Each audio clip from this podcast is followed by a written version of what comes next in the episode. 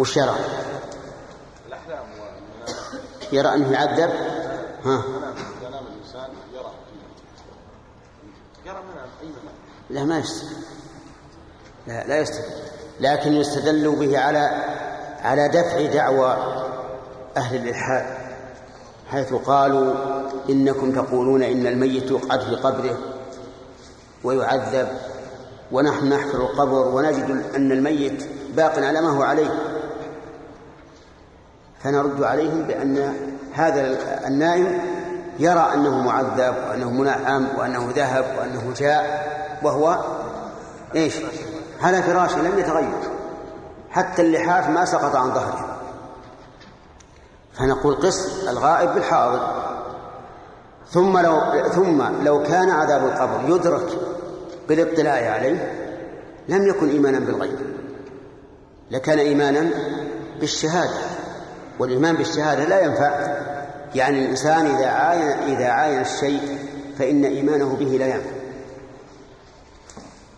ترى الكافرين عند ترى الكافرين عند نزول عند حضور الأجل تراهم يؤمنون. ولكن هل ينفعهم ذلك؟ لا.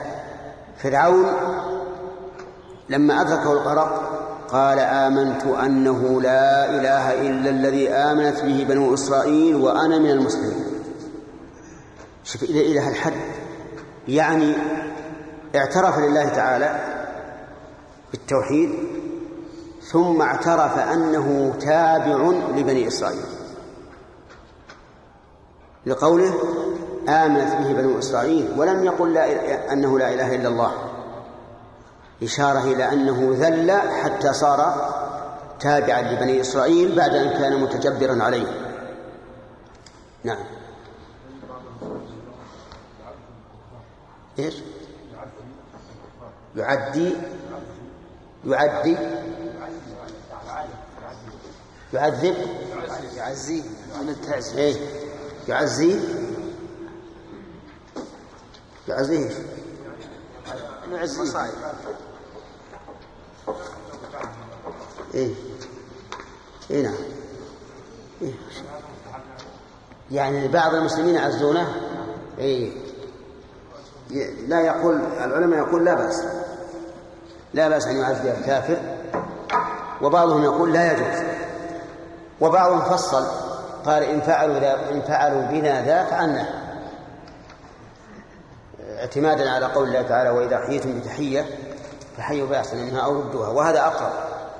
أنهم إن كانوا يفعلون بنا ذلك فعلنا لكن هل نقول عظم الله أجرك وأحسن عزاك وغفر لميتك لا لا لا. ما نقول هكذا نقول هداك الله للإسلام وجبر مصيبتك وبس. نعم. وميت ما نقول غفر الله له ومن أهل النار. اتباع جنازة علي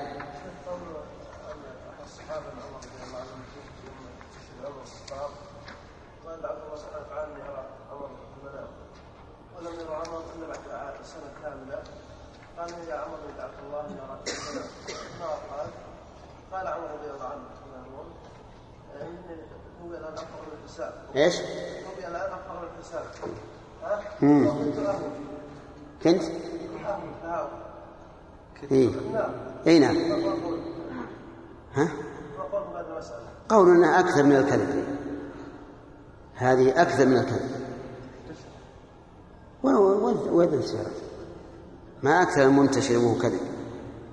عمر بن الخطاب قتل شهيدا والشهادة تكفر كل شيء. كل شيء تكفره إلا الدين ولم نعلم أنه كان مدينا. الوقت الوقت باطرف أحسن الله عليك في بعض البلاد العربية وهم النصارى الذين من العرب يقول يضعون جهاز التسجيل داخل القبر. يضعون إيش؟ جهاز التسجيل داخل القبر. يقول نحن نريد نصدق. هل كلامكم صحيح أيها المسلمون حينما تقولون أن عذاب القبر ونعيم القبر ثابت؟ نريد نصدق بهذا الكلام وما أريد أن الله القرآن ولا السنة لكن أريد من عقلي أصدق هل هذا صحيح أو لا. اي نعم فماذا نقول له؟ علشان يسمع صياح الميت؟ ها؟ هم يقولون لو أنا نقول بسيط. نقول لو أراد الله أن تسمعوه بالمسجل لأسمعكم إياه بآذانكم. ليش مسجل ما له حاجة. ولكن نقول هل يعني مثلا حينما حينما يفعلوا هذا الفعل؟ هل نرتضي معهم بهذا الشيء؟ هل إيش؟ هل نرتضي معهم بهذا الفعل؟ نرتضي؟ نرتضي معهم هذا الشيء. نرتضي؟ يعني يقولون نريد لا نريد إلا القرآن ولا نقول أنتم ما أنتم مصدقين. لو أراد ان ال- لو أراد الله أن نسمعه لا- لسمعناه بدون مسجل. نعم شيخ هل يمكن ان نقول قوله تعالى النار يعرضون عليها غدوا وعشيا هل الايه تفسيرا لقوله تعالى سوء العذاب إيش؟ هل يمكن أن نعتبرها مفسرا لقوله تعالى سوء العذاب يمكن هذا ويمكن أن نقول إن سوء العذاب ما ذكرناه في- التفسير وأما هذه النار فهي جمله است- استئنافية ذكرت واحدة. الوقت. طيب بعد.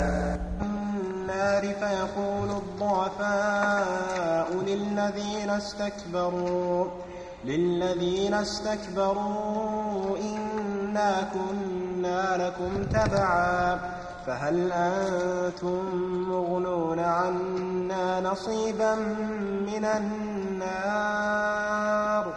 قال الذين استكبروا إنا كل فيها إن الله قد حكم بين العباد. وقال الذين في النار لخزنة جهنم ادعوا ربكم يخفف عنا يوما من العذاب. قالوا أولم تك تأتيكم رسلكم بالبينات؟ قالوا بلى. قالوا فادعوا وما دعاء الكافرين إلا في ضلال. إنا لننصر رسلنا والذين آمنوا في الحياة الدنيا ويوم يقوم الأشهاد. يوم لا ينفع الظالمين معذرتهم ولهم اللعنة ولهم سوء الدار. بس. أعوذ بالله من الشيطان الرجيم. قال الله تبارك وتعالى وإذا تحاجون في النار فيقول الذين فيقول الذين استضعفوا فيقول الذين استكبروا إنا كنا لكم تبعا. نعم. وإذ يقول وإذا تحاجون في النار فيقول الضعفاء للذين استكبروا إنا كنا لكم تبعا.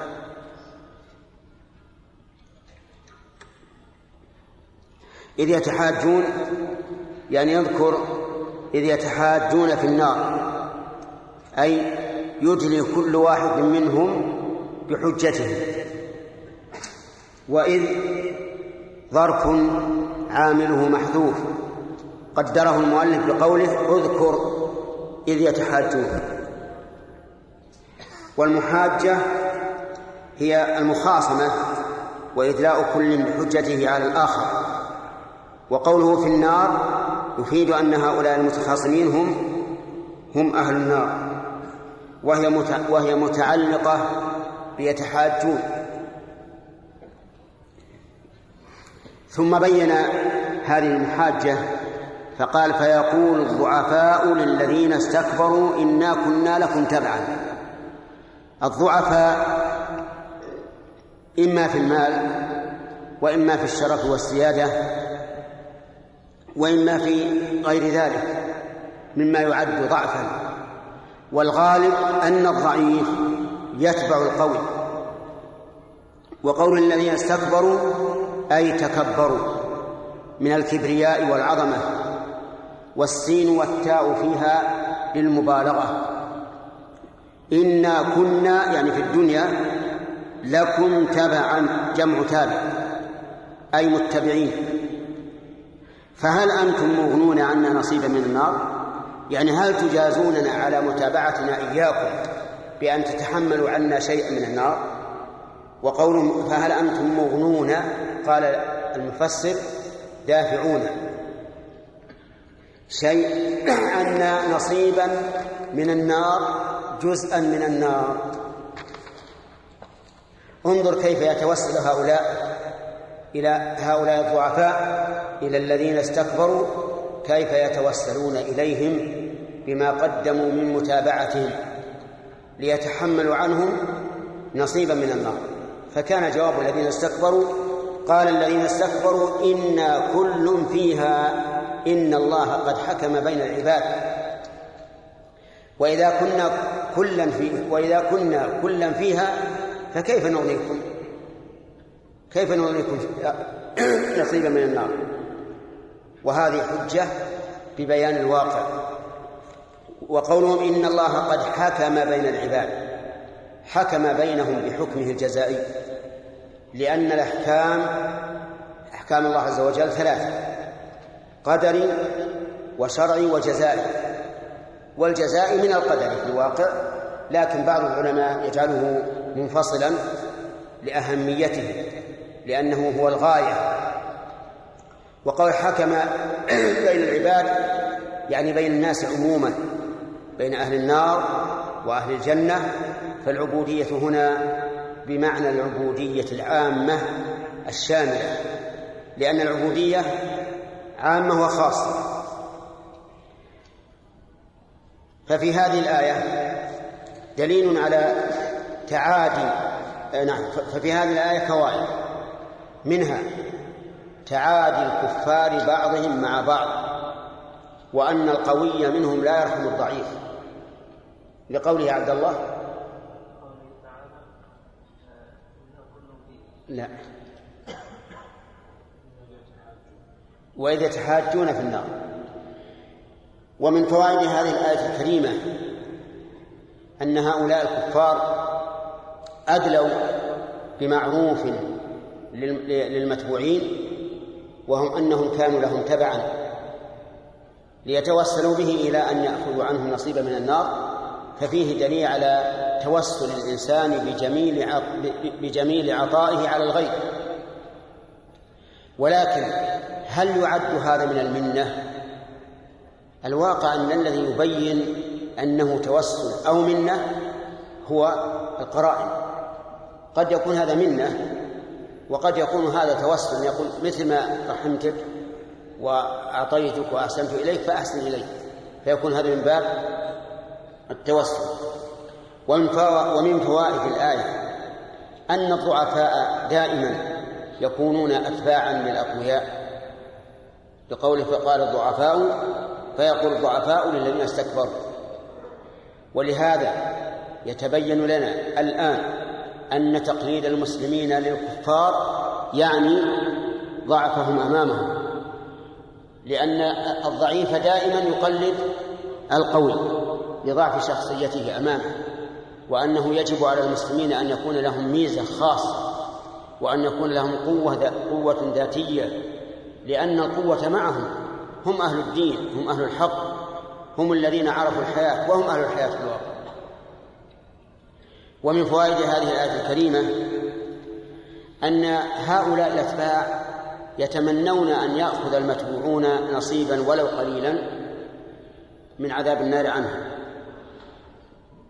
والدليل أنه أنه أنهم يريدون ولو قليلا قولهم نصيبا. ومن فوائد الآية الكريمة أن المستكبرين يعتذرون بأنه لا طاقة لهم في ذلك لأن الجميع في نار جهنم. فكيف يأخذون نصيبا عنه؟ لو نعم لو كانوا ليسوا في نار جهنم ثم يسقطون في النار من أجل أن يغنوا عن هؤلاء نصيبا لأمكن لكن ما دام الجميع في النار فإن طلب ذلك طلب تحقيق ذلك طلب شيء مستحيل. ومن فوائد الآية الكريمة بيان خنوع هؤلاء المستكبرين يوم القيامة. لقولهم إنا كل فيها. يعني الآن ليس لنا فضل عليكم. وليس لكم فضل علينا. كل في نار جهنم. ومن فوائد الآية الكريمة إقرار هؤلاء المعذبين في النار بأن الله سبحانه وتعالى قد حكم بين العباد حكما عدلا. لقولهم إن الله قد حكم بين العباد. ومن فوائدها أنه إذا نفذ حكم الله فإنه لا يمكن رفعه ولا دفعه. لقولهم إن الله قد حكم. وفي هذا يقول الله عز وجل في سورة قاف لا تختصموا لدي وقد قدمت إليكم بالوعيد. ما يبدل القول لدي وما أنا بظلام للعبيد إذا انتهى حكم الله فلا معقب للحكم ومن فوائد الآية الكريمة إقرار هؤلاء المعذبين في نار جهنم أنهم من عباد الله. لكن مراد العبادة إيش؟ العامة. العبادة العامة وهي العبادة الكونية لأنها العبادة نوعان. عامة وهي العبادة. العبودية الكونية وعبادة وخاصة وهي العبودية الشرعية. فمن خضع لله شرعا فهو عابد إيش؟ شرعا. وكذلك كونه. ومن تكبر عن عبادة الله شرعا فهو عابد كونا وليس عابدا شرعا. طيب. قال قال المفسر فأدخل المؤمنين الجنة والكافرين النار. المعنى أعم مما قاله رحمه الله. حكم بين العباد بين أهل أهل الجنة والنار وبين أهل النار بعضهم لبعض وحكم حكما عاما. ثم قال تعالى وقال الذين في النار لخزنة جهنم ادعوا ربكم يخفف عنا يوما أي قدر يوم من العذاب. استمع لهذا النداء. الدال على البؤس واليأس. قال الذين في النار لخزنة جهنم خزنة جمع خازن وهم الذين قاموا على خزنتها وحمايتها وحفظها. لأن النار لها خزنة وكذلك الجنة لها خزنة. وكل أمر محكم. وتأتي ويؤتى بجهنم يوم القيامة. تقاد بسبعين ألف زمام بسبعين ألف زمام كل زمام يقوده سبعون ألف ملك. وما أدراك ما الملائكة وما قوتهم. فهذه النار محكمة لها خزنة ولها قواد يقودونها يوم القيامة. قال الذين في النار لخزنة جهنم وجهنم اسم من أسماء النار. قيل إنها عربية وقيل إنها عجمية. فعلى القول بأنها عربية تكون مأخوذة من الجهمة وهي الظلمة لأن نار سوداء مظلمة أعاذنا الله وإياكم منها. وعلى قول بأنها أعجمية يقال إن أصلها كهناء ولكنها عربت حتى صارت جهنم وهي من أسماء النار. يقول ادعوا ربكم يخفف عنا يوما من العذاب.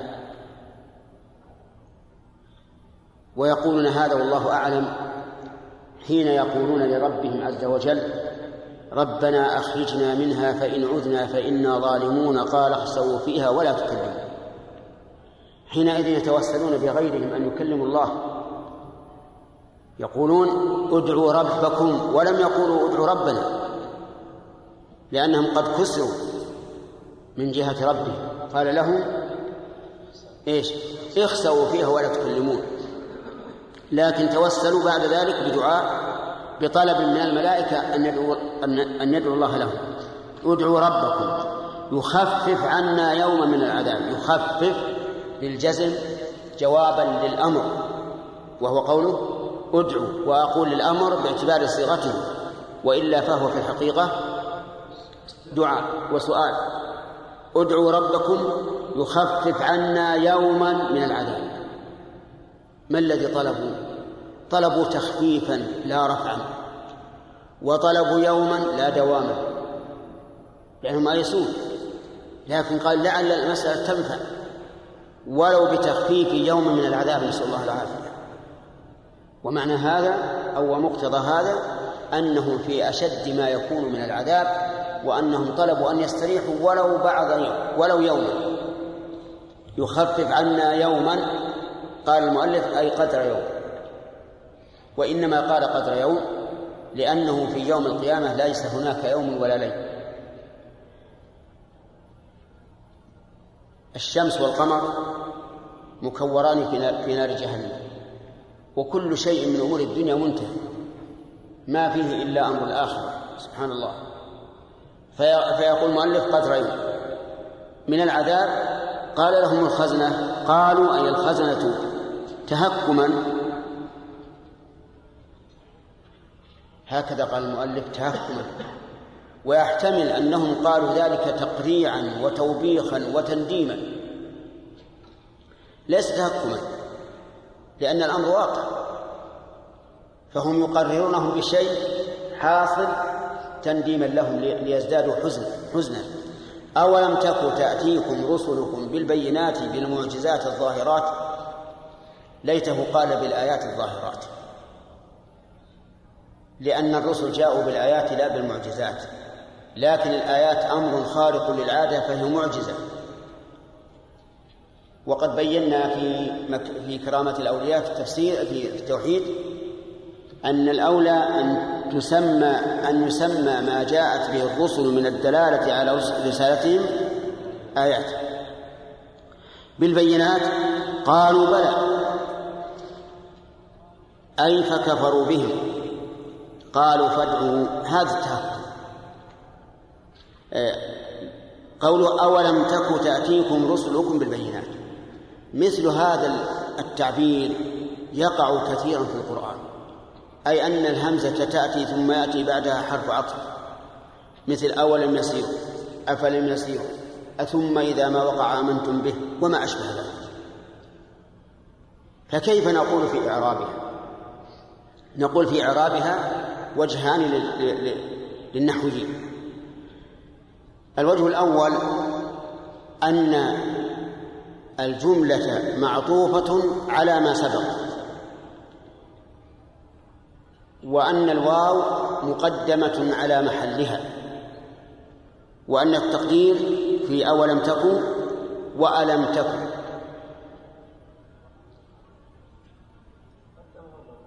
وهذا الوجه ليس فيه إلا دعوى التقديم والتأخير لكنه سهل يعني يسهل أن تقول هذا معطوف على ما سبق. وقال بعضهم إن الهمزة داخلة على جملة محذوفة فالجملة مستأنفة. هذه الجملة يكون تقديرها بحسب السياق. ففي قوله تعالى أولم يسيروا؟ التقدير أغفلوا فلم ولم يسيروا أغفلوا ولم يسيروا وهذا من حيث القواعد أقعد لكنه تواجهك أحيانا. آيات لا تستطيع أن تعرف ما هو المقدم فصار هذا أقعد وذاك أسهل وذاك أسهل. الوجهان.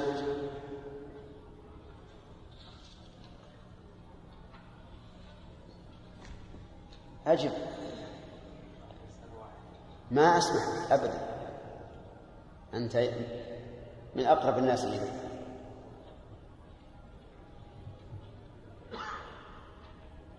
أنا عندي مما دمر الأدمغة الآلة الحاسبة كمبيوتر الفرائض المسجلات. ولا لا؟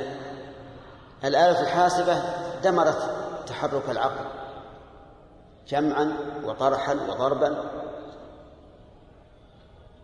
كمبيوتر الفرائض خلاص موت العقل ما عاد يبحث في الفرائض. نغرز على زر وتطلع لك المسألة والقسمة الثالث المسجلات. كان مش لازم اني أتابع المعلم. المسجل عندي ولا طلعنا.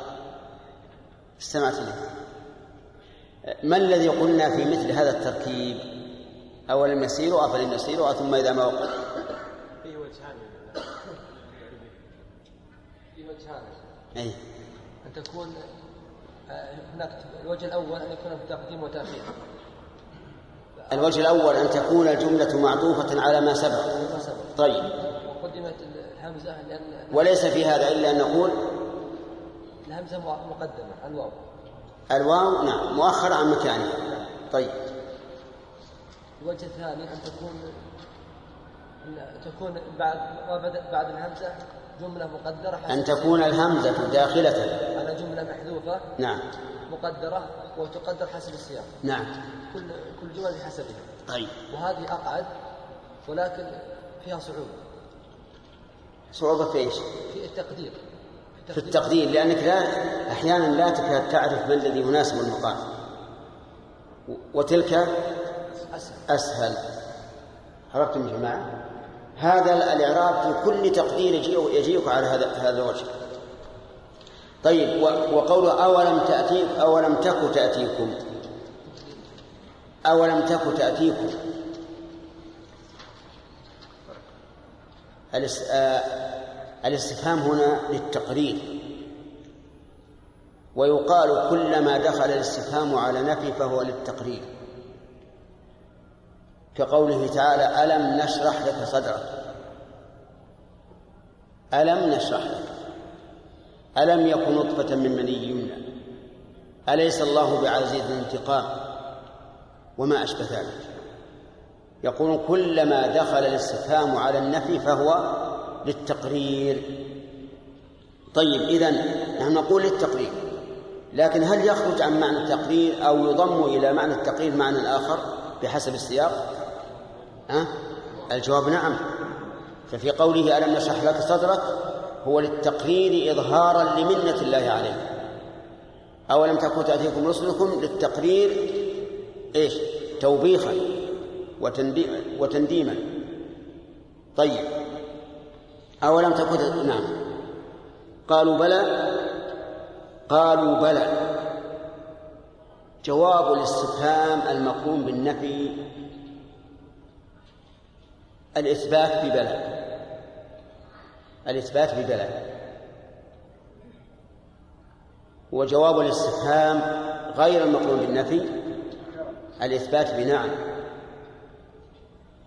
وجواب الاستفهام المقرون بالنفي في حال النفي.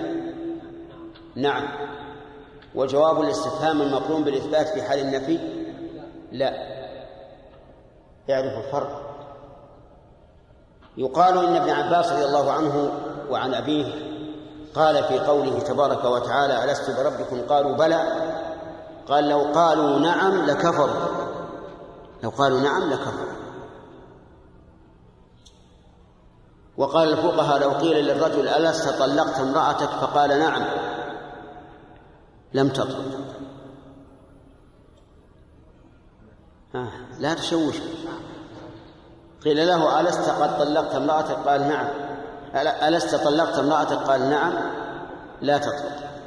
وإن قال بلى. طلقت. طيب. قال ابن عباس لو قالوا نعم لكفروا. وهذا مسلم فيما إذا كان الإنسان يعرف اللغة العربية جيدا. وأما العامي فعنده نعم وبلى سواء. ولهذا لو قيل للعامي ألست طلقت امرأتك؟ قال نعم. إيش يكون؟ على قول الصحيح تطلق. العبرة بالمعاني.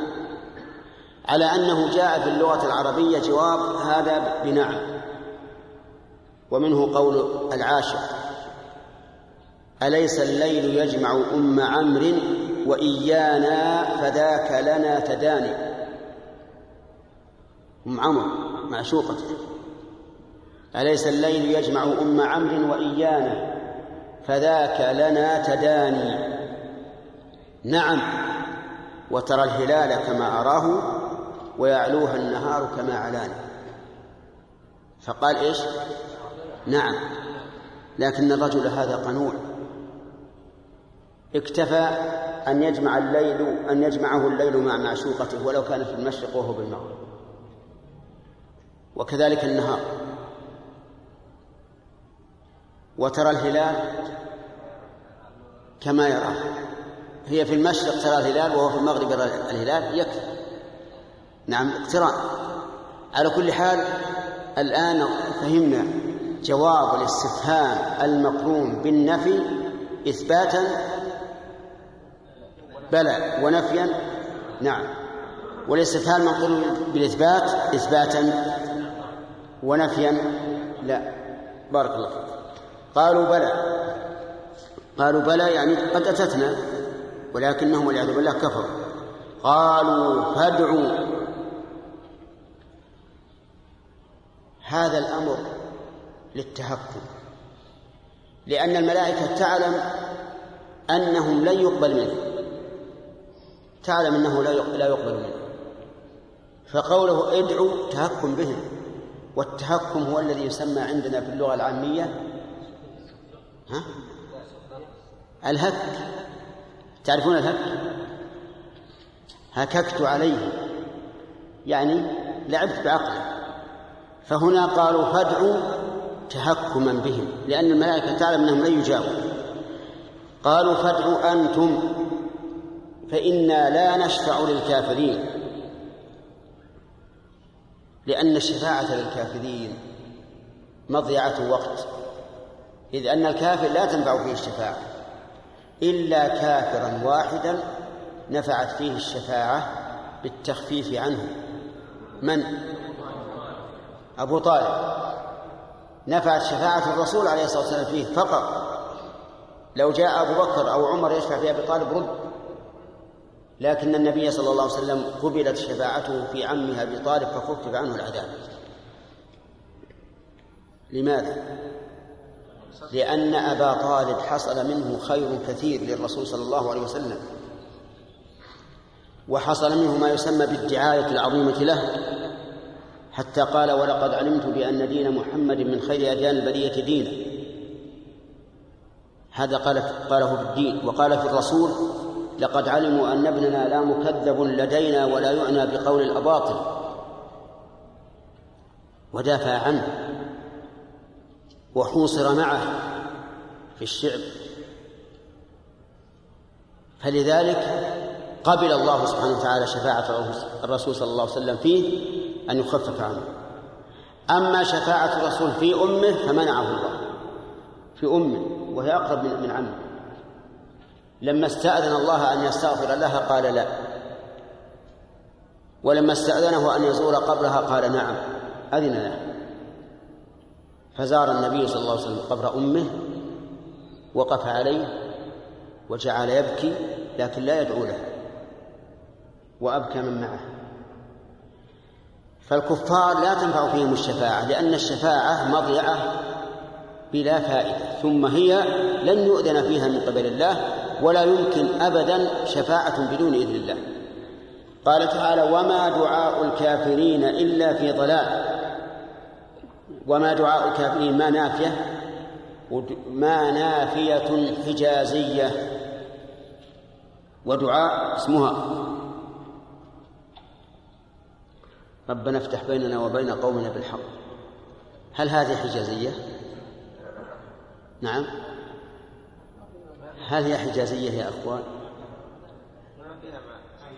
فيها ماء وما دعاء الكافرين ها؟ أنا اللي أقول افتح على أنكم غلطتم أنتم مشيت بعضكم يكتب. لما قلت أنا ماء حجازية شرع بعضكم بالكتاب يكتب إنها ما حجازية. فأسألكم الآن يقول اللهم افتح بنا وبين قومنا بالحق. هل هي حجازية؟ لماذا؟ هي نافيه والنافيه حجازية. ولا ما بعدها مرفوع. في ضلال جار مجرور ما يدرى عنه مرفوع ولا منصوب. آه. لأنه انتقض النفي. وابن مالك يقول إعمال ليس أعملت أتم. ما دون إن أتم. مع بقى النفي وترتيب زكن النفي الآن ما بقى. قال وما دعاء الكافرين إلا في ضلال. فصار إثبات. صار إثباتا. إذا ما هنا؟ ليست حجازية لاتفاق اللغتين لغة التميميين والحجازيين فيها وأنها لا تعمل في هذه الحال. وما دعاء الكافرين أي ما طلبهم الكافرين إلا في ضلال أي في ضياع. وقول المؤلف انعدام فيه نظر الضلال الضياع وعدم الاهتداء. فما دعاء الكافرين إلا في ضلال. لا يقبل دعوة لا تقبل دعوة الكافر أبدا. إلا في حال واحدة أو في حالين. انتبه. تقبل دعوة الكافر في حالين. الحال الأولى إذا كان مضطرا لقوله تعالى أمن يجيب المضطر إذا دعاه ويكشف السوء ولقوله تعالى وإذا غشهم موج كالظلل دعوا الله مخلصين له الدين فلما نجاهم إلى البر. وإنما أجيبت دعوة المضطر لصدق لجوئه إلى الله. لأن المضطر صادق اللجوء إلى الله. الحالة الثانية إذا كان مظلوما فإنها تقبل دعوته على ظالمه. كقول الرسول صلى الله عليه وسلم اتق دعوة المظلوم فإنه ليس بينها وبين الله حجاب.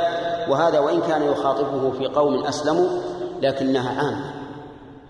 وإنما أجيبت دعوة الكافر مع إذا كان مظلوما إقامة للعدل. إقامة للعدل.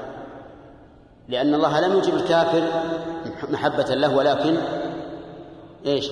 إقامة للعدل لأنه الآن هناك خصمان مظلوم وظالم. فلإقامة العدل يستجيب الله تعالى دعوة الكافر دعوة الكافر.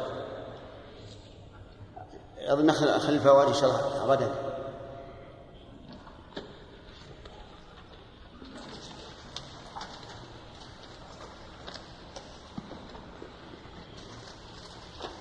سم ها؟ سؤال؟ طيب. ها؟ إيش؟ البيت الذي ذكرته أم عمر. أو عمار ام عمر أي نعم.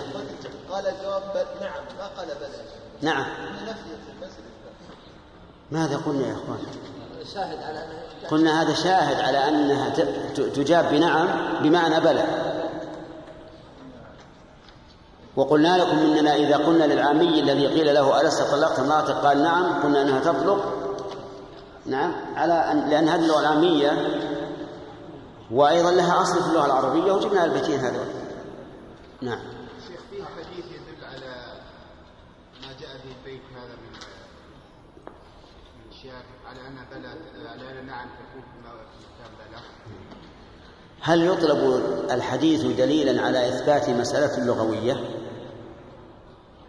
نعم يا شيخ خير من تكلم بالفصحى رسول الله لكن إذا جاء عن العرب ما يحتاج دليل لأن قول العرب هو الدليل. ألم تعلم أن بعض النحويين يقول لا نستدل بالحديث على اللغة العربية؟ لأن الرواة يعني. اسمع لا تعلل. أنا أريد أنا أقول ألم تعلم؟ قل نعم ولا بلى؟ ها قل. قل. إذا بلى.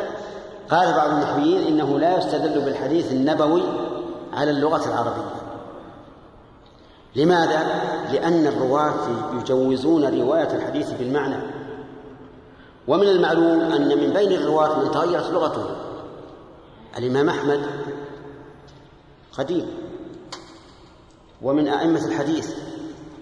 وسمعتموه مر علينا في قواعد اللغة العربية وش وش يقول في أي أي شيء؟ يقول إيش؟ نعم.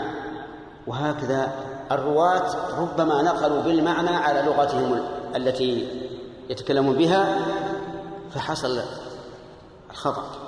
أما القرآن فنعم لأنه متواتر منقول بالتواتر. لكن أكثر العلماء أو لكن كثيرا من علماء النحو يقولون إنه يحتج بالأحاديث النبوية على اللغة العربية لأن الأصل عدم التغيير. لأن الأصل عدم التغيير. نعم. يوسف.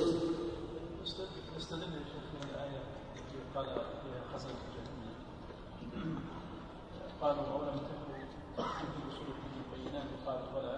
يعني نستدل على العذر والجهل على كانوا يعني يعني يريدون أن يقررونهم بأنه قد أنهم قد يعني قد قامت عليهم الحجة. فلا يعذرون نعم لا شك. لا شك انها إنه انهم أنها تدل على أنهم لو لم تأتهم لعذر وقال لكن قد يقال إن قصدهم بذلك إقامة الحجة عليهم لأنها قد قامت. أما العذر بالجهل فلا شك أن العذر بالجهل ثابت ولا عندنا في هذا إشكال. لا في مسألة الكفر ولا فيما دونه. متى كان الإنسان يقول إنه مسلم؟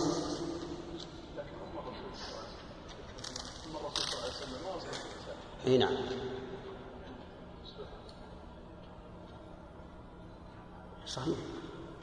لكن إذا قال الرسول لنا إن الله أبى أن يستغفر له نعترض على الله ما ندري قد يكون قامت عليه الحجة لأن فيه بقايا من دين إسماعيل في العرب. وفيه ورقة بن نوفل تنصر. نعم. منصور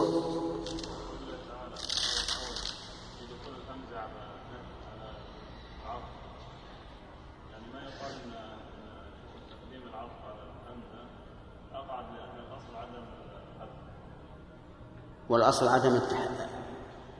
الأصل عدم مخالفة الترتيب.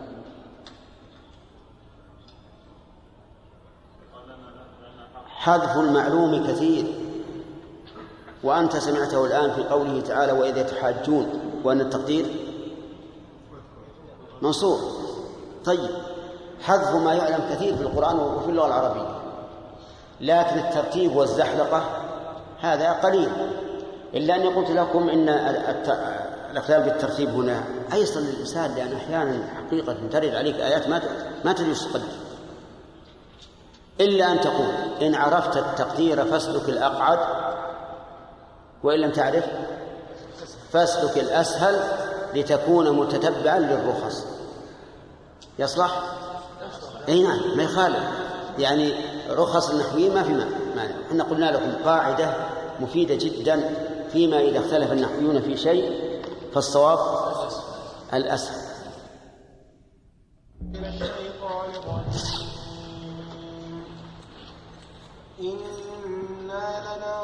زدا زدا هنا ما في أحد.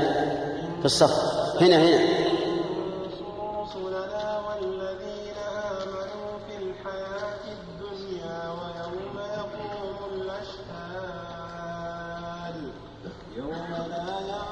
ينفع زدا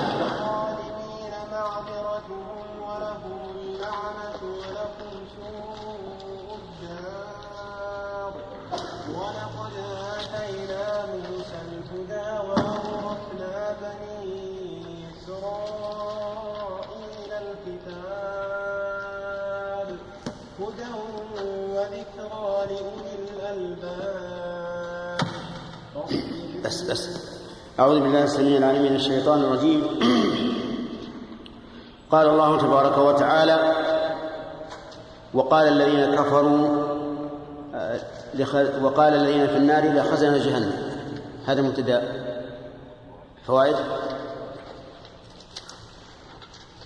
إلى آخر الآية. قال من فوائد هذه الآية الكريمة بيان شدة حسرة أهل النار لقوله يخفف عنا يوما من العذاب. ومن فوائدها أن أهل النار يتحاجون ويحاجون أيضا. يتحاجون كما سبق فيما بينهم وكذلك يحاجون غيرهم أو يسألون غيرهم لقوله لخزنة وقال الذين في النار. ومن فوائد هذه الآية الكريمة بيان إحكام الله عز وجل لمخلوقاته كما أحكم مشروعاته حيث جعل للنار خزنة يحفظونها ويقومون عليها. ومن فوائد هذه الآية شدة خجل أهل النار من مخاطبة الله عز وجل لقوله الأخ. ها؟ ما معك سلاح؟ استلح استلح ها؟ اي. نعم سليمان. أقول شدة خجل أهل النار من مخاطبة الله عز وجل. نعم.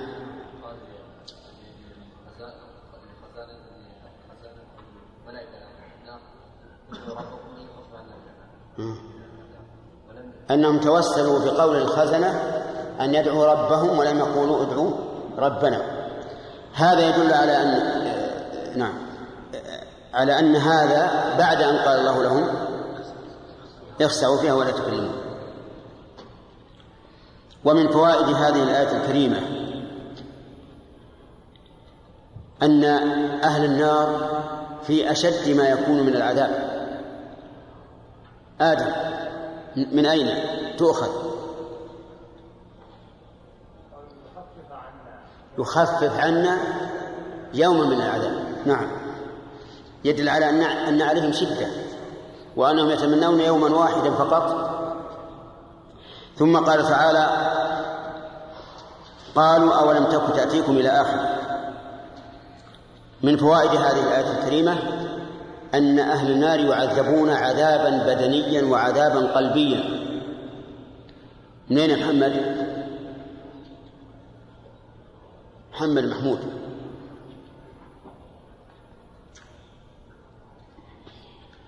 الطاهر. التقريع والتوبيخ له. أولم تكن تأتيكم رسلكم بالبينات؟ فهذا يكون أشد؟ شد عليهم من عذاب البدن. ولهذا يقولون كما في سورة تبارك لو كنا نسمع ونعقل ما كنا في أصحاب السعير قال تعالى فاعترفوا بذنبهم ومن فوائد هذه الآية الكريمة أن لكل أن لكل أمة من أهل النار رسول رسولا.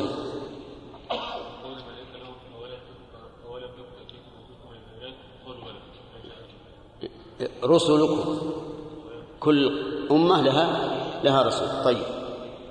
ومن فوائد هذه الآية الكريمة أن الله تعالى لم يرسل رسولا إلا بآيات تدل على أنه رسول الله حقا وعبد الله.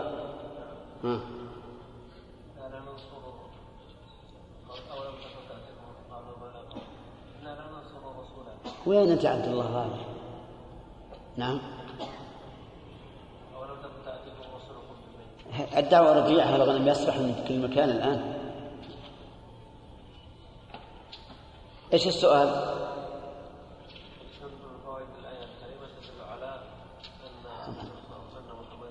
اللي جنبك شنو؟ أم متأخر أنت ولا خلوه يتقدم؟ ها؟ من؟ نعم شرافة. لقوله بالبينات صحيح. بالبينات طيب. ومن فوائد الآية الكريمة أن الاعتبار بالوصف أن أن الاهتمام بالوصف أشد من الاهتمام بالأصل. الاهتمام بالوصف أشد من الاهتمام بالأصل لأن الوصف هو اللي يبين الأشياء. من أين؟ قوله بالبينات. آه. ولم يقل بالآيات البينات. تمام.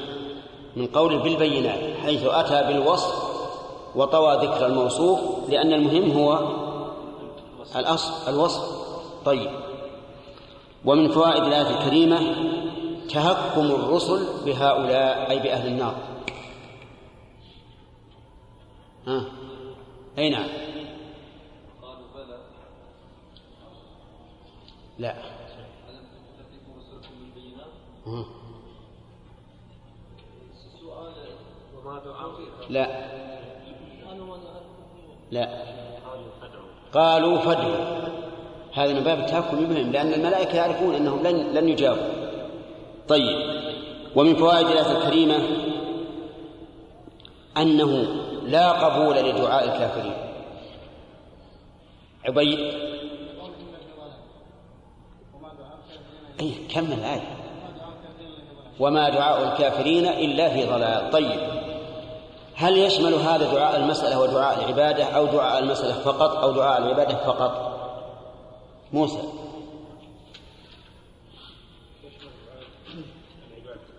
ف يعني يختص بدعاء العبادة. ها؟ العمل هو لا هي العبادة نعم.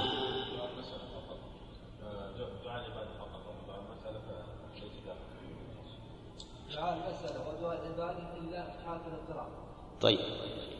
يشمل دعاء المسألة ودعاء العبادة. طيب ما الذي يستثنى من دعاء المسألة في إجابة الكافر؟ نعم.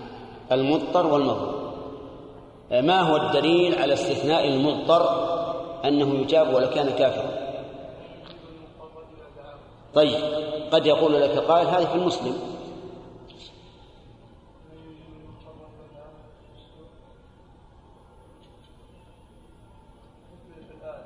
ما في ما ما في كمالها شيء لك؟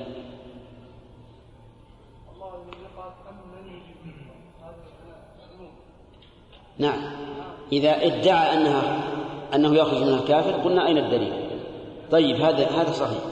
لكن نريد نصا واضحا في إجابة الكافر بحال الضرورة. نعم. قوله تعالى فإذا ركبوا في الفلك دعوا الله مخلصين له الدين فلما نجاهم البر إلى البر إذا هم يشركون طيب صحيح. آه، ما الحكمة من إجابة الكافر في حال الضرورة لأنه في هذه الحال يكون أخلص حال الدعاء لأنه في هذا الحال يكون مخلصا له في الدعاء مظهرا للافتقار إليه فيجيبه الله. المظلوم الدليل على أنه يجيب دعوة الكافر المظلوم.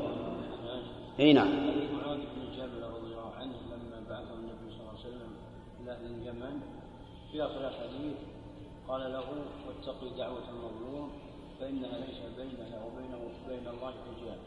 لو قال لك قائل المظلوم من المؤمنين. لم يخصص في هذا الحديث. طيب ما الحكمة من من إجابة دعوة المظلوم الكافر؟ لإقامة العدل أحسنت. بارك الله فيك.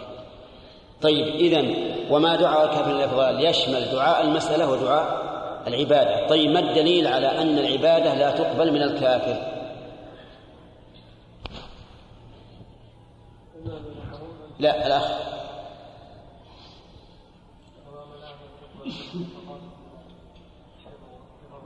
إلا أنهم كفروا بالله والرسول. الجواب من شخصين الآن. أليس كذلك؟ طيب. ثم قال الله تبارك وتعالى إنا لننصر رسلنا إلى آخره. إنا لننصر رسل ال- ال- الجملة هذه مؤكدة بمؤكدين أحدهما إن والثاني اللام وقوله إنا لننصر أتى بصيغة التعظيم لأن المقام يقتضيه إذ أن النصر لا بد أن يكون من قوي. ولم يقل جل وعلا أنا أنصر قال إنا لننصر لأن المقام يقتضي العظمة والقدرة والقوة. إنا لننصر رسلنا والذين آمنوا في الحياة الدنيا رسلنا جمع رسول. وهم كل الرسل. لأن لأن رسل جمع مضاف والجمع المضاف يكون يكون للعموم. وقوله والذين آمنوا معطوف على رسلنا. أي وننصر الذين آمنوا. آمنوا بمن؟ آمنوا بما يجب الإيمان به. والإيمان هو الإقرار المستلزم للقبول والإذعان. انتبه للتعريف الإيمان الإقرار المستلزم لإيش؟ للقبول والإذعان فمن. فمن أنكر فليس بمؤمن ومن أقر ولم يقبل فليس بمؤمن ومن أقر ولم يذعن فليس بمؤمن فأبو طالب مثلا مقر برسالة الرسول عليه الصلاة والسلام لكنه لم لم يقبل ولم يذعن فلا يكون فلا يكون مؤمنا فالذين آمنوا هم الذين أقروا بقلوبهم وأذعنوا واستسلموا بجوارحهم وقبلوا ما أخبرت به الرسل. هؤلاء هم المؤمنون. وقوله في الحياة الدنيا وفي الآخرة متعلق بننصر. أي ننصرهم في الحياة الدنيا وننصرهم في, في الآخرة. نعم لا في الحياة الدنيا ويوم يقوم الأشهاد. ويوم هذه معطوفة أيضا على ما سبق وهي متعلقة بننصر أي وننصرهم يوم يقوم الأشهاد وذلك يوم القيامة.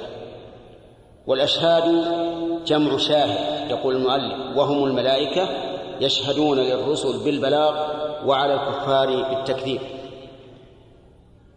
هكذا قال المؤلف رحمه الله خصها بالملائكة. والصحيح أنها أعم من الملائكة. فالملائكة يشهدون. وهذه الأمة تشهد على من سبق.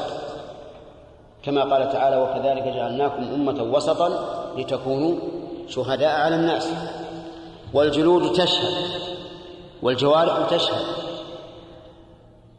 فكل ما ثبتت شهادته فإنه داخل في قوله ويوم يقوم الأشهاد. وذلك يوم القيامة. طيب. في هذه في هذه الآية الكريمة تأكيد نصر الله سبحانه وتعالى للرسل والذين آمنوا بقوله إنا لننصر رسلنا.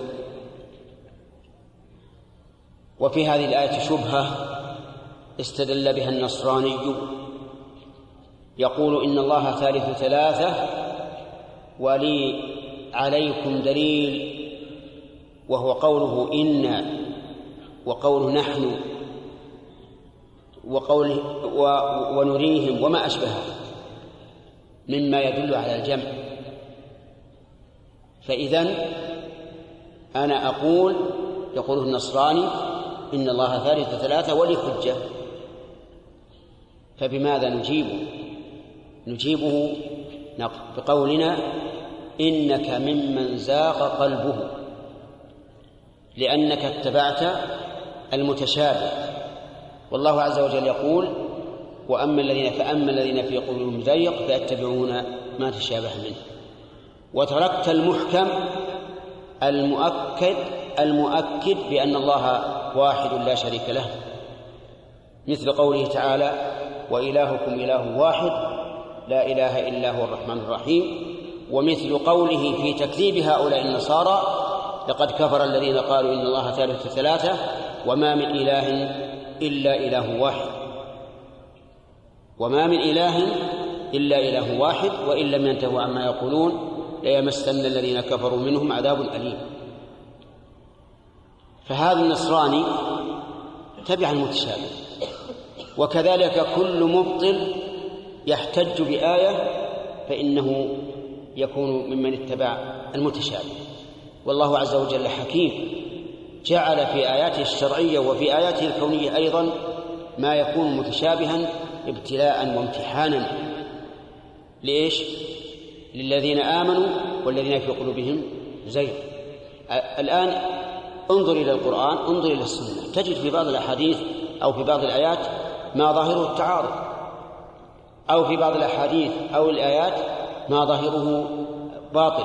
مثلا هذا إن سلمنا ولا ليس فيها في القرآن ولا في السنة الصحيحة ما ظاهره باطل إطلاقا.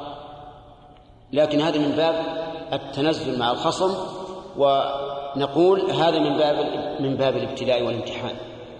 كذلك في الآيات الكونية نجد أن الله تعالى يصيب الناس بكوارث عظيمة.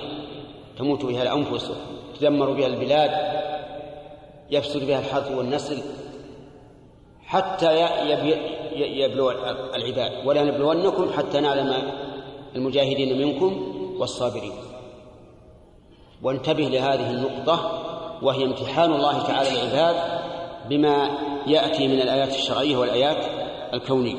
طيب إذا رددنا على النصراني الذي ادعى تعدد الآلهة بقول بمثل قول محتجا بمثل قوله تعالى إنا لننصر رسلنا إلى آخره. وفي الآية إشكال. وهو أن الله تعالى ذكر أن من الناس من يقتلون الأنبياء بغير حق يقتلون الأنبياء فأين النصر في الحياة الدنيا؟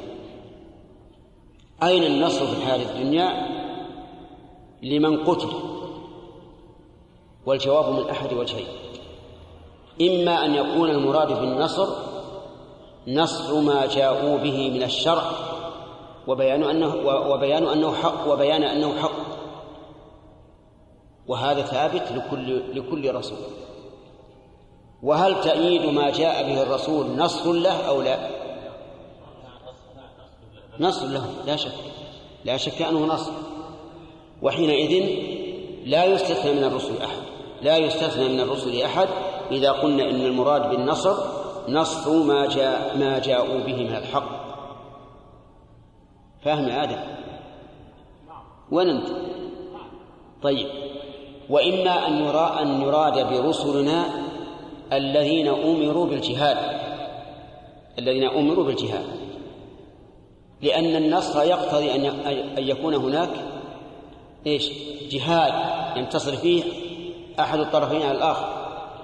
فيكون المراد بالرسل هنا ليس جميع الرسل بل من؟ امشي. بل من أمروا بالجهاد وحينئذ يزول الإشكال. هذا باعتبار النصر في الحياة الدنيا. أما باعتبار النصر يوم يقوم الأشهاد فلا يستثنى أحد ولا إشكال فيه.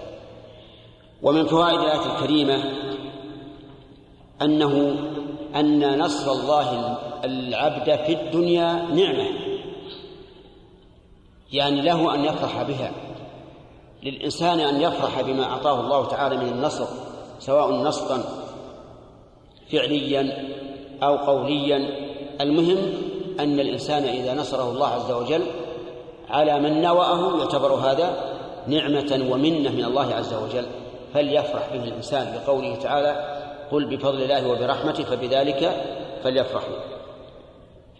من فوائد الآية الكريمة إثبات الأشهاد يوم القيامة لقوله ويوم يقوم الأشهاد.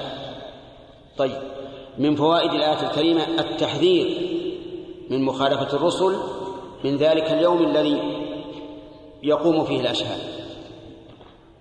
لأنه في ذلك اليوم ما يستطيع أحد يكذب. يعني لو أن الإنسان أنكر وكذب من يشهد عليه؟ جوارحه. تشهد عليه جوارحه. قال الله تعالى ثم لم تكن فتنتهم إلا أن قالوا والله ربنا ما كنا مشركين. يقولون هذا لأنهم لأنهم يشاهدون المخلصين ينصرون يوم القيامة. فيقول والله ربنا ما كنا مشركين. رجاء أن إيش؟ أن ينصروا معهم. فقال الله عز وجل انظر كيف كذبوا على أنفسهم. هم كذبوا على أنفسهم. لأنهم يقولون والله ربنا ما كنا مشركين وهم مشركون. بل قال الله تعالى ولو ردوا لعادوا لما نهوا عنه وإنهم لكاذبون. ثم قال الله تعالى نعم. الآن استدركنا على المفسر رحمه الله. ماذا؟ قصره الأشهاد على الملائكة وقلنا إنها أعم. ثم قال تعالى يوم لا ينفع بالياء والتاء. بالياء ينفع بالتاء تنفع. إذا هما قراءتان سبعيتان. لأن المؤلف إذا أتى بصيغة قراءة على هذا الوجه فمعناه أنهما قراءتان متوسط قراءتان سبعيتان أما إذا قال وقرئ فهو للشاذ قراءة الشاذ. أما طيب بالتاء واضح وبالياء. بالتاء واضح لأن معذرة مؤنث فالفعل يكون معها مؤنثا لكن بالياء. نقول أولا أنه فصل بين الفعل والفاعل وثانيا أن التأنيث هنا ليس إيش؟ ليس حقيقيا. وابن مالك يقول وإنما تلزم فعل مضمر متصل أو مفهم ذات حر. يوم لا ينفع الظالمين معذرة المراد بالظالمين هنا الكافرون. قال الله تعالى والكافرون هم الظالمون. معذرتهم يعني عذرهم. عندي بالشرح. قال عذره أو اعتذاره. يعني عذرهم فيما سبق أو اعتذارهم فيما لحق. في ذلك اليوم. هم يعتذرون لكن لا يقبل لا يؤذن لهم فيعتذرون. ولهم اللعنة أي البعد من الرحمة ولهم سوء الدار. لهم اللعنة. كيف قال لهم اللعنة؟ هل اللعنة مطلوبة حتى تأتي باللام؟ قيل إن اللام هنا بمعنى على. كقوله تعالى أولئك عليهم لعنة الله عليهم. فاللام هنا بمعنى على. والصواب أن اللام على بابها وأنها ليست بمعنى على بل هي بمعنى الاستحقاق. بمعنى الاستحقاق. يعني أنهم يلعنون لعنا يستحقونه فهي أبلغ من قوله عليهم من وجه وتلك أبلغ من وجه آخر. المهم أن اللام هنا بمعنى على معناها الأصل الاستحقاق. وهنا نقول لكم إذا ورد تفسيران في كتاب الله العزيز أحدهما يؤيده اللفظ والثاني لا يؤيده اللفظ فبأيهما نأخذ؟ الأول وإن كان كل من المعنيين محتملا لكن ما يوافق ظاهر الأخ فهو الأولى. ولهم اللعنة ولهم سوء الدار. اللعنة هي البعد عن الرحمة. وقول اللعنة لم يبين ممن فتعم. أولئك عليهم لعنة الله والملائكة والناس أجمعين. وفي آية أخرى ويلعنهم اللاعنون فكل شيء يلعنهم نسأل الله العافية. ولهم سوء الدار. آه نعم سوء الدار الآخرة أي شدة عذابها.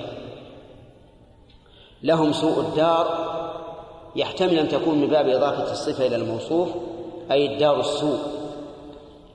ويحتمل أن يكون على بابها والمعنى لهم سوء الدار أي أي السيء في الدار. وعلى كل حال ما المراد بسوء الدار يقول المؤلف شدة عذابها ولكن لو قيل إن سوء الدار ما يسوء من العذاب الشديد وغير الشديد لكان أعم. ثم نعم يوم لا ينفع الظالمين إلى آخره. موضع يوم لا ينفع الظالمين مما قبل. نقول هي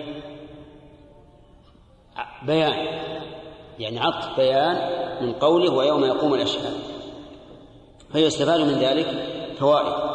أولا أن الظالمين لا ينفعهم العذر ولا الاعتذار يوم يقوم الأشهاد. لقوله يوم لا ينفع الظالمين معذرتهم من فوائدها أيضا أن الكافرين أن الكافرين ظلمة. وهو كذلك. والشرك بالله أظلم الظلم كما قال النبي عليه الصلاة والسلام حين سئل أي الذنب أعظم قال أن تجعل لله ندا وهو خلقك. وهذا حق. الذي خلقك وأعدك وأمدك ثم تشرك به هذا أظلم الظلم. إن الإنسان لو أهدى إليه شخص عشرة ريالات لاستحيا أن يناله بسوء. فكيف بمن أهدى إليك حياتك كلها؟ كيف تشرك به وتكفر به؟ إذن هو عن الشرك إيش؟ أظلم الظلم. من فوائد الآية الكريمة أن الكافرين يوم القيامة يعتذرون ولكن لا يقبل. لقوله يوم لا ينفع الظالمين معذرتهم. فإن قال قائل كيف الجمع بين هذه الآية وبين قوله تعالى هذا يوم لا ينطقون ولا يؤذن لهم فيعتذرون؟ الجواب أن ما بصفة عامة أن ما ورد عليك في في مما يكون يوم القيامة أو من أوصاف يوم القيامة مما ظاهره التعارض فاعلم أنه لا تعارض فيه. انتبه للقاعدة يا عبد الله إيش قلت؟ قلت يعني ان من التي تفهم أن ما ورد على الإنسان يوم القيامة مما ظاهره التعارض فإنه لا تعارض نعم سواء كان ذلك في وصف اليوم أو في وصف المحشورين أو في وصف العذاب فإنه لا يمكن أن يكون فيه التعارض أبدا لماذا؟ لأن اليوم طويل مقدار اليوم كم؟ خمسون ألف سنة فيمكن أن تتغير فيه الأحوال. يكون أوله له حال للناس حال وآخر للناس حال وما أشبه ذلك. فمثلا قوله تعالى هذا يوم لا ينطقون ولا يؤذن لهم فيعتذرون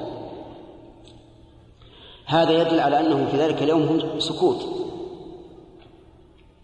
لا يؤذن لهم بأي كلام. في فينتهز الفرصة بالاعتذار. لكن في في موقف آخر إيش؟ يعتذرون. ولكن لا تنفع لا ينفعهم الاعتذار. وهذا أولى من قول بعض العلماء يوم لا ينفع الظالمين معذرتهم لو اعتذروا. لأنه على هذا التقدير يكون الكلام كلاما فرضيا لا واقعيا. صح؟ لا ينفعهم لو اعتذروا. فأيما أولى أن نحمل أن نحمل الكلام على أنه واقع أو على أنه مفروض؟ الأول على أنه واقع. فنحن نقول يعتذرون في وقت ولا يعتذرون في وقت آخر. ومن فوائد الآية الكريمة أن الكافرين مستحقون للعنة الله. فهل يعني ذلك أنه يجوز أن نلعن الكافرين. الجواب أما على سبيل العموم فنعم. لنا أن نقول لعنة الله على كل كافر. وكان من قنوت أبي هريرة رضي الله عنه أنه يلعن الكفرة في قنوت الوتر. اللهم لعن الكفرة الذين كذبوك وكذبوا رسولك. هذا لا بأس به. طيب وهل نلعن نوعا معينا من الكفرة كاليهود والنصارى؟ نقول اللهم لعن اليهود اللهم لعن النصارى. الدليل.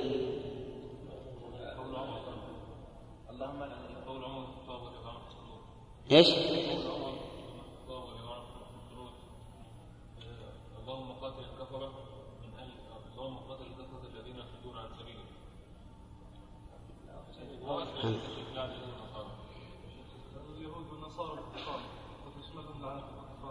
بس هم معينون معينون. إيه هذا الخبر لكن هل يجوز إني أنا العنهم عبد الله. أنبيائهم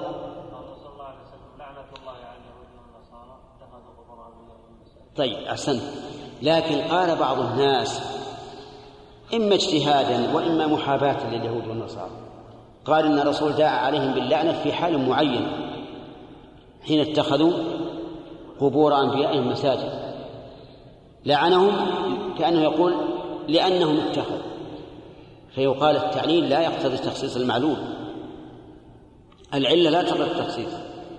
هم لعنوا من أجل هذا ومن أجل غيره أيضا. فالصحيح أنه يجوز أن نلعن اليهود والنصارى على سبيل التخصيص. فنقول لعنة الله على اليهود والنصارى. سواء قرنا بذلك فعلا من أفعالهم يقتضي اللعن أو لا. طيب اذا لنا أن نلعن الكفار على سبيل العموم وهل نلعنهم على سبيل التعيين؟ أما إن كان حيا فلا يجوز. كان حيا لا يجوز. لا يجوز أن ألعن شخصا معينا ولو كان من أكثر الكفار ما دام حيا. الدليل والتعليل. الدليل أن النبي صلى الله عليه وسلم لما صار يقول اللهم لعن فلانا وفلانا ممن عينهم من أئمة الكفر قال الله تبارك وتعالى ليس لك من من الامر شيء. أو يتوب عليهم أو يعذبهم فإنهم ظالمون. فنهاه. وقال ليس لك من الامر شيء. وإذا كان رسول الله صلى الله عليه وسلم ليس له من الامر شيء فما بالك بمن دونه؟ طيب. وأما التعليل فإننا نقول لا تلعن. ادعو الله له بالهداية. لأنك لا تدري ربما يكون هذا العدو للإسلام اليوم هو ولي الإسلام في يوم آخر. ألم يكن عمر من أعداء أعداء الإسلام؟ بلى. ألم يكن خالد بن الوليد وجعفر بن أبي طالب ممن اقتحموا الجبل في أحد ليقتلوا الرسول وأصحابه؟ نعم. وماذا كانوا؟ عكرمة نعم عكرمة بن أبي جهل. وماذا كانوا؟ كانوا من قواد المسلمين. كان عمر خليفه الخليفة الثاني في هذه الأمة. اذا يا أخي لا تدعو على شخص معين من الكفار باللعنة. لكن هل يجوز أن أدعو الله له بالهداية؟ ها؟ يجوز. يدعو لفلان وفلان لا, لا نريد أن نعين أن الله يهديه. سبحان الله. طيب رئيس دولة. أحسن. طيب إذن الهداية لا بأس ندعو أما اللعن فلا. ومن فوائد الآية الكريمة أن الظالمين وهم, وهم الكافرون لهم سوء الدار يوم القيامة وهي جهنم والعياذ بالله. لقوله تعالى ولهم سوء الدار.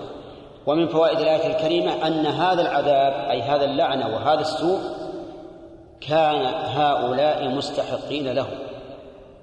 لقوله لهم لهم اللعن ولهم سوء الدعوة والله أعلم.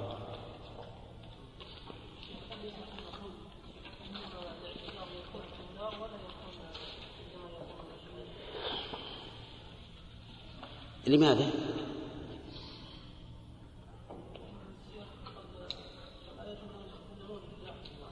وقبل وقبل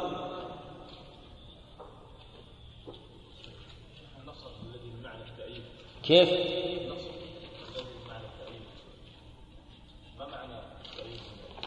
كيف؟ نعم لم أفهم ما تقول. في الجواب على قول الرسول. نعم.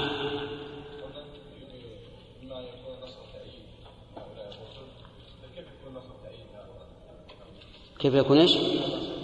كيف يكون نصر تأييد إلى إيش؟ إي نعم. كون الله عز وجل يقول اذكر في الكتاب إدريس اذكر في الكتاب فلان اذكر في الكتاب فلان. مو هذا نصرها. نصر. إن الله يرفع لهم ذكرهم ويبين انهم على حق. نعم. عبين عبين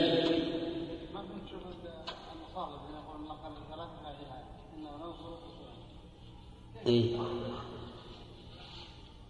يقولون إنا للجمع ولا للواحد؟ الجمع هذا. هذا الأصل إن إنا ونحن ونفعل ونأمر وما أشبه ذلك للجماعة ولا لا؟ نحن نقول هذا من المتشابه. واللغة العربية جاءت بإسناد مثل هذا إلى الواحد من باب التعظيم. ولهذا يقولون أنا للواحد المعظم نفسه. نحن نحن يقول نحن للواحد المعظم نفسه أو للجماعة. أيوة ضمير هذه؟ ضمير جمع. كل آية فيها ضمير جمع. أين نعم. آدم. ها. ما ما أعرف لهما بينهما فرقا. اللهم إلا يكون فرقا يعني قليلا يمكن. أو يقال التوبيخ على أمر مضى. والتقريع والتنديم على أمر حاضر. نعم.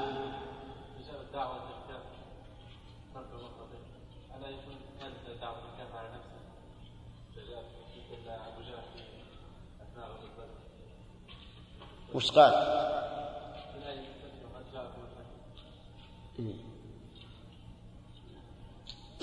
نحن يا إخوان ذكرنا إجابة دعوة الكافر.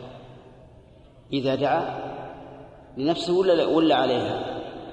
لنفسه أصل الكلام إنه هل ينتفع الكافر بدعائه أو لا؟ ومعلوم إنه إذا دعا على نفسه وأجيب نعم فهذا ضر عليه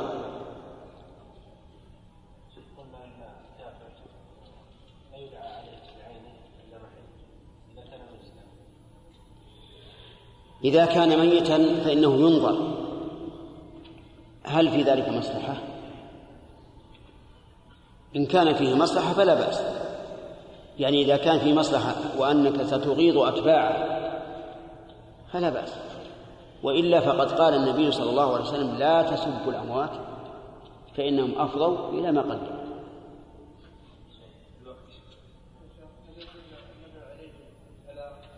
بالهلاك. طيب عندنا الآن دعاء بالهلاك ودعاء باللعنة ودعاء بالهداية. أي نحسن طيب بدل ما تقول اللهم أهلك يعني الله يقدر يهلك ولا يقدر يهديه؟ نعم. ما يمكن إنسان يقول اللهم أهلك بدل اللهم اهده إلا من شدة الغيرة أو الغضب عليه. نقول هدد ما يخالف لكن إذا هداه الله. جعل بدل هذه الأذية منحة وعطية. نعم. نعم إن أردت أن تقول اللهم أهلكه ما دام مثلا مضادا للمسلمين أو ما أشبه ذلك. فتقيد. نعم. يلا الباب. ما في أحد؟ سم. أعوذ بالله من الشيطان الرجيم. ولقد آتينا موسى الهدى وأورثنا بني إسرائيل الكتاب هدى وذكرى لأولي الألباب. فاصبر وعد الله حق واستغفر لذنبك وسبح بحمد ربك بالعشي والإبكار. إن الذين يجادلون في آيات الله بغير سلطان أتاهم بغير سلطان أتاهم إن في صدورهم إلا كبر ما هم ببالغيه. فاستعذ بالله إنه هو السميع البصير. بس. أعوذ بالله من الشيطان الرجيم. قال الله تبارك وتعالى ولقد آتينا موسى الكتاب ولقد آتينا موسى الهدى وأورثنا بني إسرائيل الكتاب. هذه الجملة ولقد آتينا مؤكدة بثلاثة مؤكدات. الأول القسم الذي دلت عليه اللام والثاني اللام والثالث قد وهذه الصيغة تأتي في القرآن كثيرا. وقول آتينا بمعنى أعطينا يقال أتينا ويقال آتينا أتينا بمعنى جئنا وآتينا بمعنى أعطينا وهي تنصب مفعولين ليس أصلهما المبتدأ والخبر. المفعول الأول هنا موسى والثاني الهدى.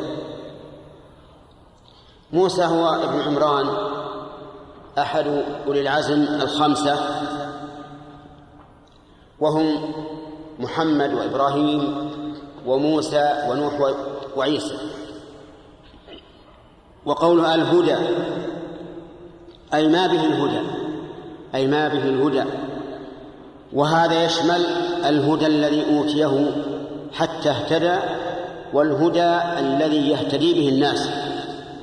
فيكون موسى عليه الصلاة والسلام هاديا مهديا. قال قال قال المفسر التوراة والمعجزات. أما التوراة فظاهر أنها هدى لأنها كتاب شرعي فيه الهدى. وأما المعجزات والصواب أن يقال البينات أو الآيات فإنها هدى لأنه يهتدي بها الناس. إذ أن الناس إذا رأوا الآيات رحمك الله إذا رأوا الآيات اهتدوا. وأورثنا بني إسرائيل الكتاب. أورثنا بني إسرائيل أي جعلناهم وارثين. و ويقول المؤلف أي من بعد موسى. ويمكن أن نقول أورثناه من بعد موسى ومن بعد فرعون. فيكون الله تعالى أورث بني إسرائيل الكتاب من بعد نبيهم ومن بعد فرعون كما قال الله تعالى كذلك وأورثناها بني إسرائيل. الكتاب التوراة وسميت كتابا لأنها مكتوبة وعلى هذا فيكون كتاب بمعنى مكتوب وهذه الصيغة أعني فعالا تأتي في اللغة العربية بمعنى مفعول في مواضع كثيرة مثل بناء بمعنى مبني وغراس بمعنى مغروس وفراش بمعنى مفروش وهلم جرا وأورثنا بني إسرائيل الكتاب هدى وذكرى لأولي الألباب. هدى يحتمل أن تكون كما قال المفسر مصدرا بمعنى الحال بمعنى اسم الفاعل منصوبا على الحال. أن تكون مصدرا بمعنى اسم الفاعل منصوبا على الحال حيث قدرها بقوله هاديا ويحتمل أن تكون مفعولا من أجله أي من أجل الهدى أي من أجل اهتداء الناس. هدى وذكرى لأولي الألباب تذكرة لأصحاب العقول. فهي هدى وهي تذكرة هدى يهتدي بها الناس وتذكرة يتذكر بها ولكن لا يتذكر بها إلا أولو الألباب. فأولو الألباب يعني أصحاب العقول. وسمي العقل لبا بمنزلة اللب من من الحب. لأنها لأنه هو لأنه هو المقصود وهو روح الإنسان. وقوله هدى وذكرى لأولي الألباب. اجمعها إلى قوله تعالى إن في خلق السماوات والأرض واختلاف الليل والنهار لآيات لأولي الألباب. يتبين لك أن الذين ينتفعون بالآيات الكونية كخلق السماوات والأرض والآيات الشرعية هم أصحاب العقول لأنهم ينظرون ويتفكرون ويقيسون الأشياء حتى يهتدوا. في هذه الآية من الفوائد منة الله سبحانه وتعالى على موسى صلى الله عليه وسلم حيث آتاه الهدى. وهذه أعظم منة يمن الله بها على العبد أن يعطيه الهدى يهتدي به بنفسه ويهدي به غيره. ومنها تأكيد رسالة موسى من قوله ولقد آتينا وعلى هذا فيجب علينا أن نؤمن بأن بأن موسى رسول الله صلى الله عليه وسلم. لكن إلى من؟ إلى قومه كما قال النبي صلى الله عليه وعلى آله وسلم وكان النبي يبعث إلى قوم خاص.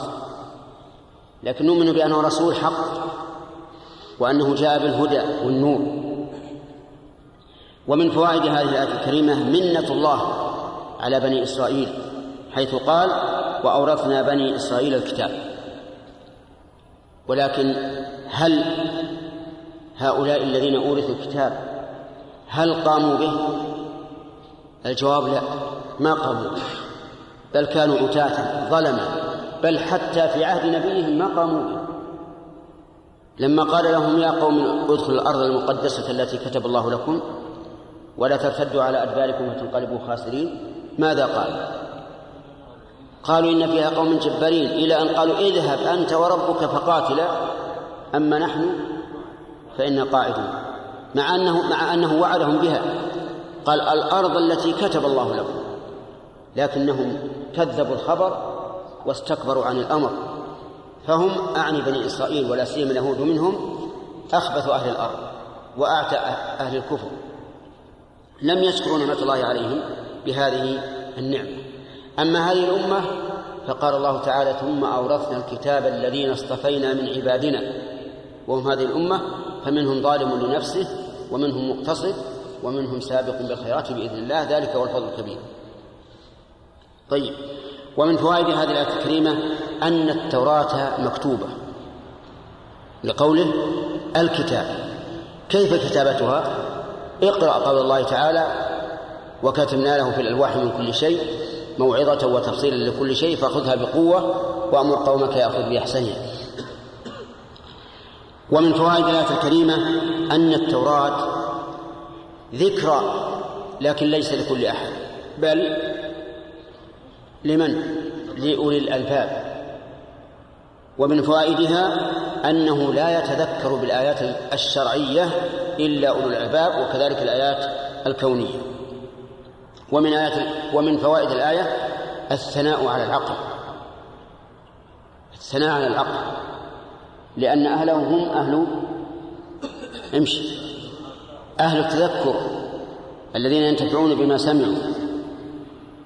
والمراد بالعقل هنا هل هو عقل الإدراك أو عقل الرشد؟ الثاني عقل الرشد. أما عقل الإدراك فهو الذي يناط به التكليف الذي تجدونه في كتب الفقهاء من شروط الطهارة العقل مثلا هذا عقل إيش؟ الإدراك الذي يناط به التكليف. أما عقل الرشد الذي به الاهتداء فقل من يحصل عليه. ومن فوائد الآية الكريمة أن كل من لم يتذكر بآيات الله فإنه ليس ذا عقل. ليس ذا عقل. كذا يا محمود؟ كل من لم يتذكر بآيات الله فليس ذا عقل. فإن قال قائل يرد عليكم أن نجد في أئمة الكفر من هو على جانب كبير من الدهاء والذكاء. فالجواب أن هناك فرقا بين العقل والذكاء. فرق بين العقل والذكاء. ليش؟ لأن العقل يعقل صاحبه عما يضره ولهذا سمي عقلا بمنزلة, بمنزلة العقال للبعير لكن الذكاء ليس كذلك. الذكاء غريزة أو كسب يجعله الله تعالى في الإنسان وربما يكون بعض الحيوانات أذكى من الإنسان. أليس كذلك؟ الغراب أذكى من ابن آدم الذي قتل أخاه. لأنه علمه كيف يواري سوة أخيه في الحيوانات ما هو أذكى؟ من بني من بني آدم. النملة هذه التي تشاهدون من أذكى الحيوانات. إذا كان في أيام الثمار ثمار الحبوب حفرت لها جحورا وأودعت فيها هذه الحبوب. ولكنها لا تودع الحب على ما هو عليه. تأكل رأس الحبة لئلا تنبت. لأن تعرف إن بقيت الحبة على ما هي عليه نبتت وخربت على نفسها.